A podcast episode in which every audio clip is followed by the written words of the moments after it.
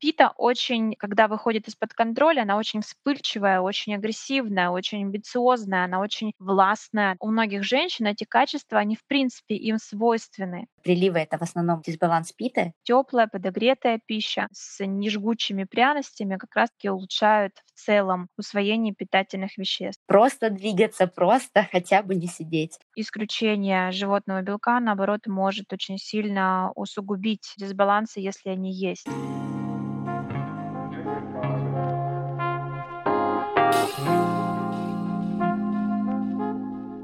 Добро пожаловать на подкаст «Начало». С вами его ведущая Юлия в поисках женского здоровья и душевного равновесия.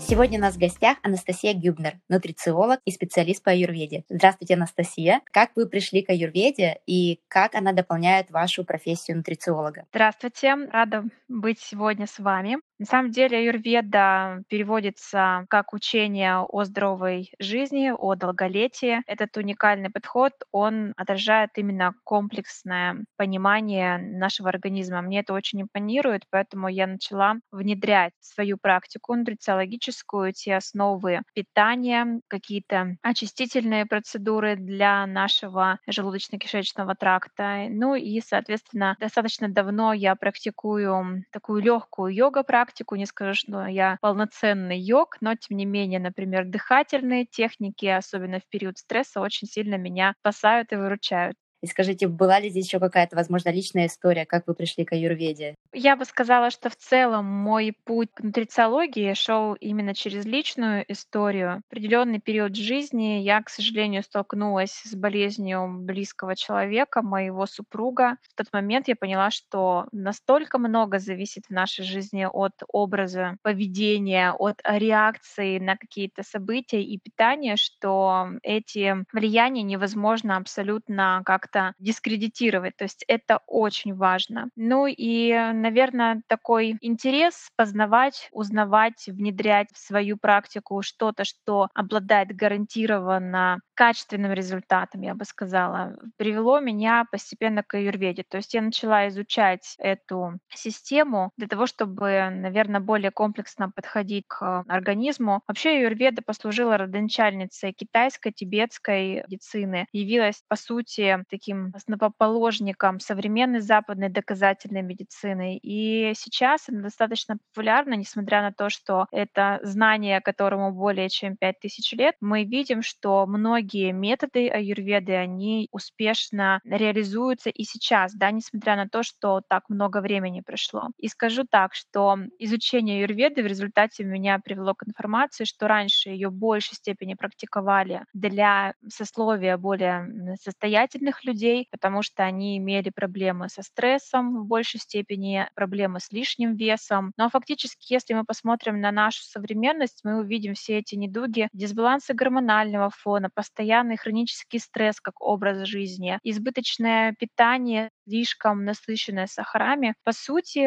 чего удивительного, что аюрведа получает вот такой новый виток развития, потому что все те недуги, которые она успешно корректирует и лечит, они известны человечеству очень давно, но сейчас они просто стали более актуальны. Анастасия, какой подход у аюрведы к вопросу менопаузы? Вообще выделяет ли аюрведа менопаузу в принципе как какой-то отдельный период жизни? Можно есть какой-то общий подход в плане нахождения вот этого баланса?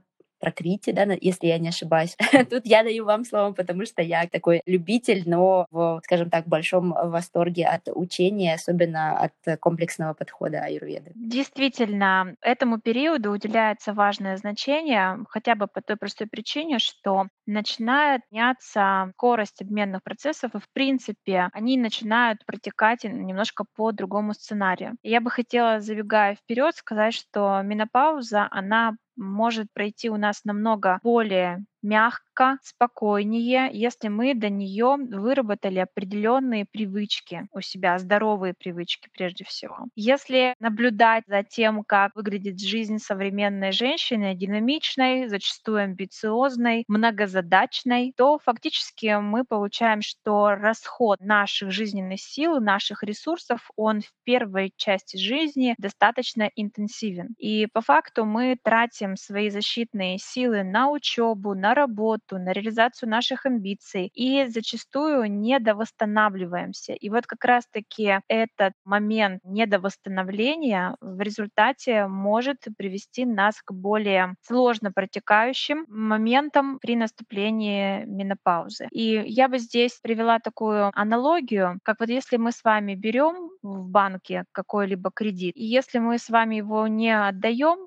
полноценно, регулярно, то у нас возникают определенные долговые обязательства, и в результате мы платим больше, да, за счет того, что мы получаем какие-то пени, штрафные санкции, проценты. Вот то же самое с нашим здоровьем. И действительно, вы правы, в аюрведе выделяются определенные стихии, определенные качества, и они называются дошами. У каждого человека в организме есть свое уникальное соотношение дош. Эти доши, они определяют определяют определенные процессы. То есть, например, превалирование одной из дош может сильно отражаться, начиная с внешнего облика на человеке, заканчивая его психоэмоциональным состоянием и, в принципе, чертами характера. Ну, например, если у нас превалирует доша вата, то такой человек будет скорее склонен к стройности на протяжении всей жизни. Скорее всего, он будет очень таким идейным, вдохновленным, эмоциональным, творческим. Но и есть и оборотная сторона медали. Такие люди, как правило, имеют слабое пищеварение, частые проблемы с желудочно-кишечным трактом и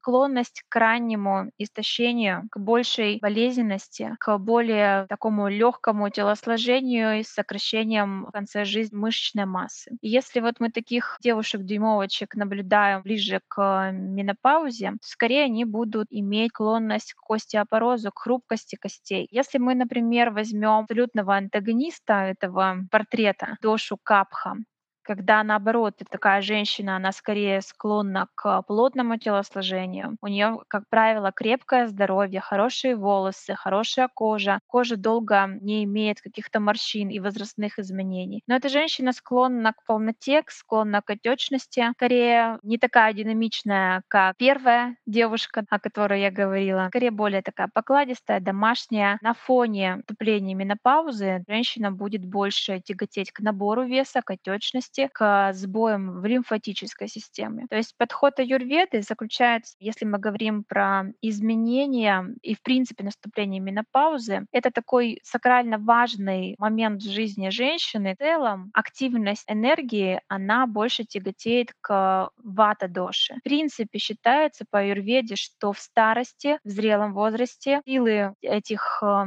обменных процессов, они тяготеют все-таки ближе к вата-доше. И за счет этого у нас с возрастом, это доказанный абсолютно физиологический факт, хуже идут процессы пищеварения. Мы становимся склоннее к запорам, у нас чаще появляется вздутие, если мы говорим про пищеварительную систему. Если говорим про нервную систему, то у нас хуже становится память, мы не так чутко схватываем что-либо, да, какую-то новую информацию. При наступлении менопаузы считается, что воздействие вот этих сил и преобладание такого рода процессов в организме женщины начинает возрастать. Здесь по какому сценарию пойдут физиологические изменения? Очень сильно все это зависит от того, какой тип у вас изначально, какая доша или какие доши являются у вас ведущими, потому что это все очень индивидуально. Получается, может быть так, что у женщины превалирующий тип капха или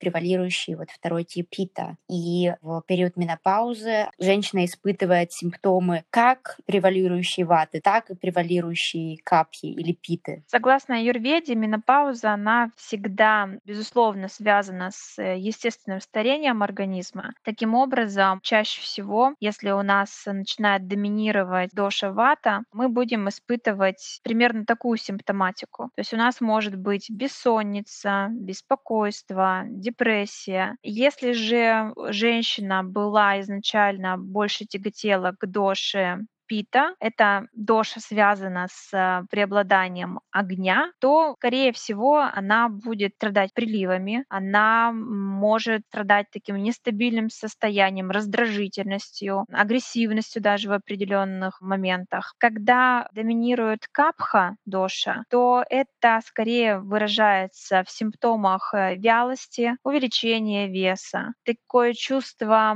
хронической усталости, психологической тяжести, сложностей с физиологической активностью, нехватка энергии, да, для жизни, такая немножечко она становится ленивая, вялая, и снижение идет активности физической скорее по типу, наверное, апатии. Вот все очень индивидуально, и нельзя сказать, что точно вот у вас будет преобладать, например, пита или вата. Здесь очень сильно все зависит от того, во-первых, какая изначально у вас балансировка этих дош. Как правило, чистые доши, допустим, чистые питы или чистые ваты, встречаются крайне редко. Большая часть людей имеют двойные доши. Например, преобладает доша вата, и такая девушка скорее будет на протяжении всей жизни более стройной, но у нее есть и вторая доша, дош капха, и в определенные периоды жизни она может быть более отечной, более рыхлой, особенно когда, например, налегает на молочные продукты, на большое количество продуктов сладких в своем питании. У нее развитие событий будет идти как по типу ваты потенциально, так может качнуть и в сторону капхи. Как конкретно распределится балансировка дош, сходу вряд ли можно так сказать. Важно изучать стиль питания человека, образ жизни, режим этой жизни, насколько физически, например, активен человек, насколько он эмоционально стабилен. Потому что если, допустим, такая девушка стройная, но склонная к отечности, будет слишком интенсивно использовать свой ресурс нервной системы, то есть постоянно жить в ощущении стресса, тревоги, беспокойства, куда-то постоянно бежать, менять место жительства, менять место работы, менять увлечения. Скорее всего, такой избыток стресса психологического, он приведет ее к дисбалансу по типу вата-доши. Скорее всего, вот там будут проблемы с бессонницей, с депрессией, проблемы с пищеварительной системой потенциально. А если мы говорим о том, что она, в принципе, достаточно уравновешена с точки зрения психологического фактора, но двигается она мало, спорт в жизни как таковой отсутствует, любит злоупотребить сладеньким, мучным, молочными продуктами, скорее всего, мы получим в конце жизни увеличение веса и вот эту вялость, ничего не хочу, ничего не надо. Анастасия, а как можно уравновесить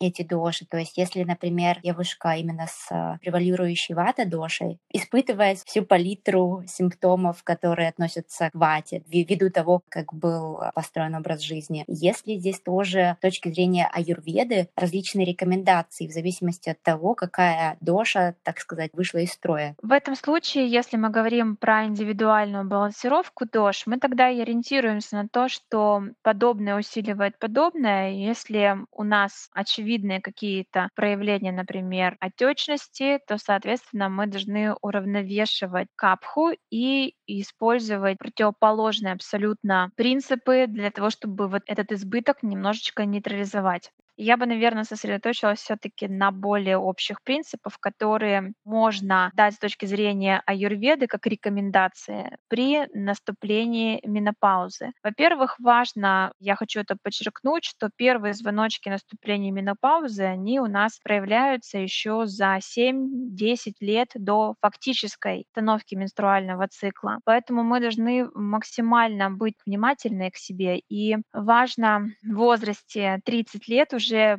постепенно менять свой образ жизни. Самое, наверное, главное, когда мы говорим про средний возраст, это все-таки гармонизация эмоционального состояния. Потому что, как правило, дефицит гормонов, дефицит эстрогенов связан с избытком гормона стресса. И аюрведа тоже говорит о том, что одним из столпов нашего здоровья является психоэмоциональное состояние. Когда мы имеем истощение нашей нервной системы, истощение надпочечников, надпочечников. Они в период наступления менопаузы уже, к сожалению, не имеют такого количества ресурса, как могли бы. Потому что мы, условно говоря, взяли у них в кредит и не отдали. Это как раз-таки тот пример, который я приводила в начале. Аюрведа корректирует симптомы менопаузы изменением образа жизни и питанием. Если мы говорим про образ жизни, то здесь будут полезны различные практики дыхательные, когда мы вдыхаем в одну ноздрю, вдыхаем в другую ноздрю. То есть это так называемая, да, разновидность пранаямы,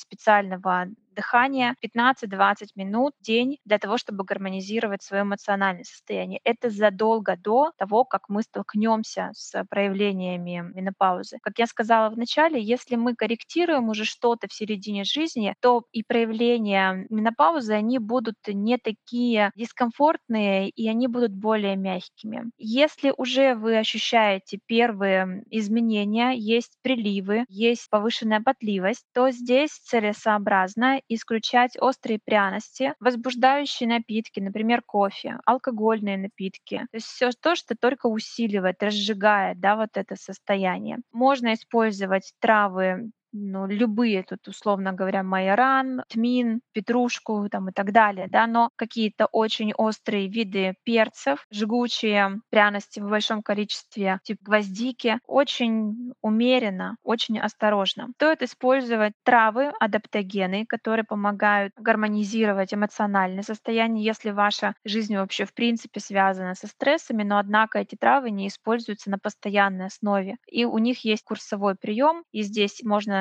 называть и классические травы, например, радиола розовая, элеутерокок, китайский лимонник, женьшень тот же самый, да, который используется достаточно широко. И также назвать аюрведические травы типа ашваганды или ашвагандха, да, более правильно сказать, тулси и шатавари. Шатавари, в принципе, для гармонизации гормонального фона, то есть его балансировки. Но единственное, что у шатавари есть определенные определенные противопоказания. Если у женщины есть фибромы матки, фиброзная кистозная мастопатия, то есть это изменение в груди, то это является противопоказанием для приема шатавари. Помимо этого, снижается употребление рафинированных продуктов, очищенных, переработанных. К ним можно отнести различные крупы пятиминутной варки или каши пятиминутки, различные рафинированные продукты и фастфуд, продукты, где содержится много сахаров в составе, то есть целесообразно это все максимально сократить. Также сократить количество кофеина и других стимуляторов, сократить количество продуктов, которые содержат консерванты. И если уж говорить о том, что нам рекомендует традиционная, современная наша, да, медицина, скажем так, доказательная медицина, то в целом подход очень даже перекликается с аюрведическим. Требуется больше вводить таких теплых продуктов в пищу, исключить употребление холодной пищи, стараться чаще употреблять тмин и фенхель. Вот это как раз рекомендация, она балансирует потенциал повышающуюся вату, потому что фенхель и тмин прекрасно улучшают пищеварение. Теплая пища, не холодная, не комнатная температура, а теплая, подогретая пища с нежгучими пряностями как раз-таки улучшают в целом усвоение питательных веществ. Ну и последнее — это образ жизни и отход ко сну. Очень важно в период наступления менопаузы уделять внимание этому фактору и ложиться спать в районе двадцати двух - двадцати трёх часов, восстанавливать, потому что если у нас сбит режим сна, то, к сожалению, мы не будем восстанавливать нервную систему, хуже будут идти процессы детоксикации организма и многие-многие-многие моменты. Что касается аюрведических трав, типичных аюрведических трав, которые конкретно нормализуют гормональный фон, я уже их назвала, это шатавари, это ашвагандха. Также, к слову, можно еще упомянуть про солодку. Солодку ее принимают во время менопаузы, она содержит фитоэстрогены, эстрогены, которые помогают устранить гормональный дисбаланс и немножечко эмоциональное состояние, физическое состояние наше делают более комфортно. Единственное, по поводу солодки надо отметить, что она может провоцировать повышение артериального давления, и если во время менопаузы вы отмечаете скачки давления, то эту растительную добавку исключаем. Насколько я знаю, дисбаланс питы приводит к приливам, и приливы — это то, что испытывает большинство женщин во время менопаузы. менопаузу. Но при этом менопауза — это дисбаланс ваты с беспокойством и сухостью. Правильно ли я понимаю, что, возможно, какой-то элемент нашего образа жизни ведет к тому, что у нас очень часто и пита-доша приходит в дисбаланс? Какие рекомендации будут со стороны аюрведы для того, чтобы привести питу в баланс? Да, я с вами соглашусь, что таким типичным симптомом все-таки наступления менопаузы это наличие приливов. Я, наверное, дам рекомендации, которые будут несколько снижать активность вот этой доши питы, для того, чтобы потенциально наша девушка, да, не сталкивалась с явными проявлениями. Прежде всего, использовать физическую активность, которая способствует успокоению. Это может быть йога, это может быть ходьба, это может быть плавание, дыхательные практики, о которых я сказала, плюс можно подключать практики медитации. Пита очень, когда выходит из-под контроля, она очень вспыльчивая, очень агрессивная, очень амбициозная, она очень властная. У многих женщин эти качества, они в принципе им свойственны. Если говорить про тип характера, целеустремленные, они жизнерадостные, они скромные, склонны к лидерству, они достаточно эмоциональные и стрессоустойчивые. Но так или иначе, все-таки, когда мы недовосстанавливаем нервную систему, это может в результате в период менопаузы дать нам более яркие проявления. Важно принимать пищу в спокойной обстановке, избегать каких-то искусственных стимуляторов, консервантов, усилителей вкуса. Соответственно, использовать в питании продукты, которые охлаждают. Например, больше использовать овощей, использовать больше продуктов типа орех, семян и масел. Эти продукты, они содержат витамин Е в большом количестве. Витамин Е напрямую влияет на нашу репродуктивную систему, способствует улучшению компенсации потенциального дефицита и улучшению уровня витамина Е. Я еще хотела бы посоветовать, есть такая техника, называется она циклом женских семян, возможно, слышали, да, для улучшения гормонального фона женщин. Для меня новая информация о том, что это можно использовать также в период менопаузы. Расскажите подробнее. Да, этот подход можно использовать. То есть если менструального цикла нет, то в этом случае можно одну столовую ложку семян льна и столовую ложку семян тыквы есть в течение двух недель, а затем также одну столовую ложку кунжутных семян и подсолнечника еще в течение двух недель. Здесь важно понимать, что содержится в этих семечках фитоэстрогены. Они значительно помогают уменьшить приливы. Особенно фитоэстрогенов много в семенах льна. И можно, например, делать перемолотые семена льна, добавлять в смузи и готовить вот такие вот киселей. Да. Они также способствуют восстановлению слизистой желудка. Семена тыквы, они помогают облегчить головные боли. Держится много цинка, кстати говоря, да, что тоже позитивно влияет на репродуктивную систему. То есть в целом, если говорить про их воздействие, они помогают уравновесить эстроген и таким образом облегчают симптомы менопаузы. Все это можно использовать. Анастасия, что касается движения, мы говорили о дыхательных практиках, о медитации, а вот касаемо спорта, как йога, силовые нагрузки. Понятно, что, наверное, для, для каждого типа есть тоже какие-то конкретные рекомендации.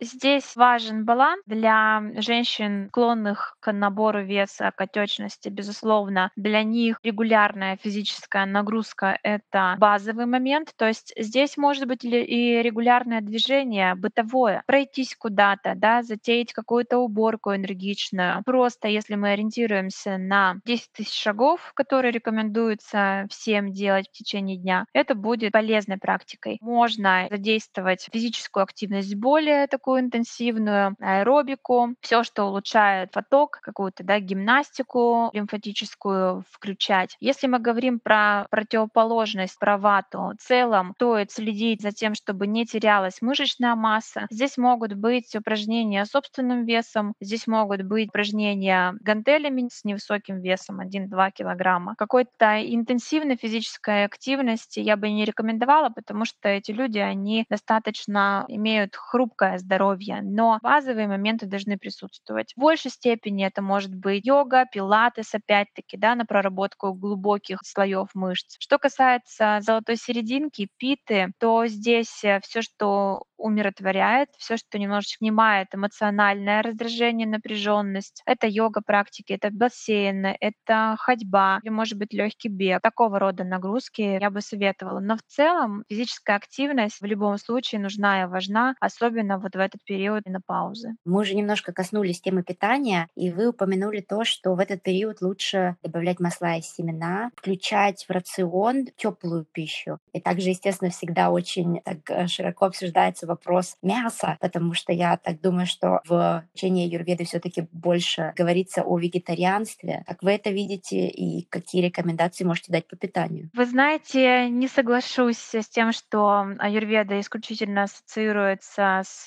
вегетарианством. Например, такая доша, как вата, да, ей очень требуется животный белок. Исключение животного белка, наоборот, может очень сильно усугубить дисбалансы, если они есть. Я, наверное, здесь буду рассуждать больше категориями традиционного подхода в нутрициологии. Действительно, есть определенные изменения, которые мы должны принять в образе нашего питания с учетом возрастных изменений. После сорока пяти лет рекомендуется всем, и мужчинам, и женщинам, снижать долю красного мяса. Это говядина, телятина, баранина, свинина. Опять-таки, да, снижать, а не отказываться вообще от него. Один-два раза в неделю допустимо включать блюда из красных сортов мяса. Ну и больше акцент делать на рыбу и, и на птицу.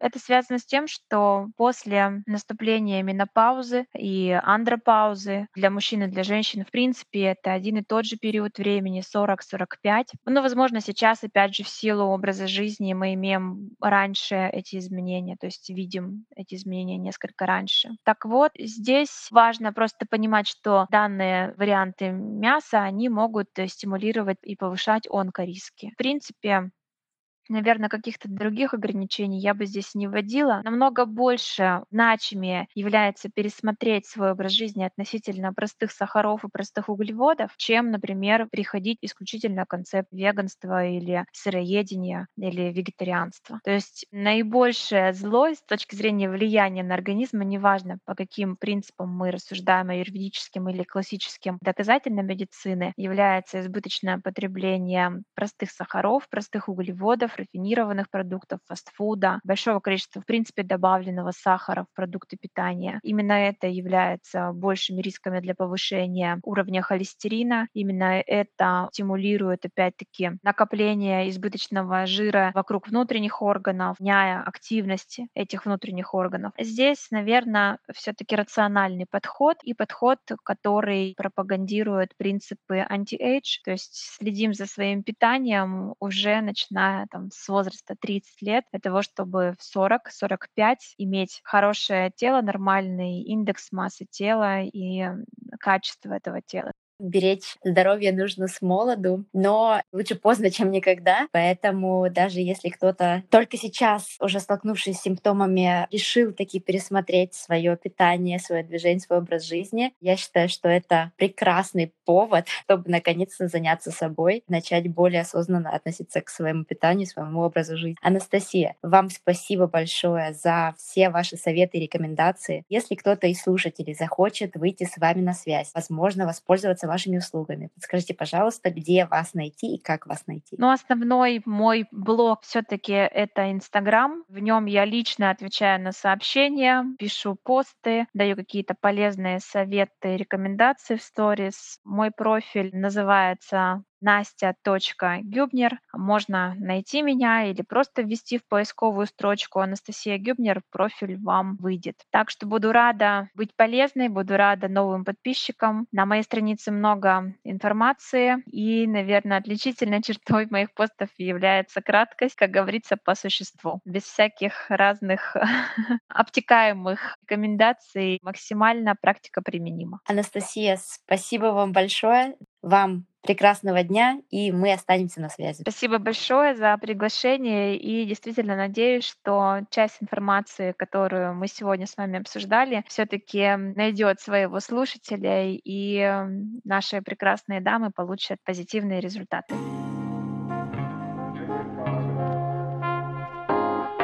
Я буду очень рада обратной связи, вашим вопросам и пожеланиям в разделе отзывов. Если вам понравился наш подкаст и у вас есть родственницы или подруги, кому он может быть полезен, пожалуйста, поделитесь. На подкасте «Начало» мы обсуждаем различные подходы, истории и мнения относительно поддержания физического и психоэмоционального здоровья. Мы не даем конкретных рекомендаций, мы не знаем конкретно вашей истории, поэтому перед тем, как внедрять услышанное в свою жизнь, изучите эту тему подробнее сами и при необходимости проконсультируйтесь со своим лечащим врачом. Будьте здоровы!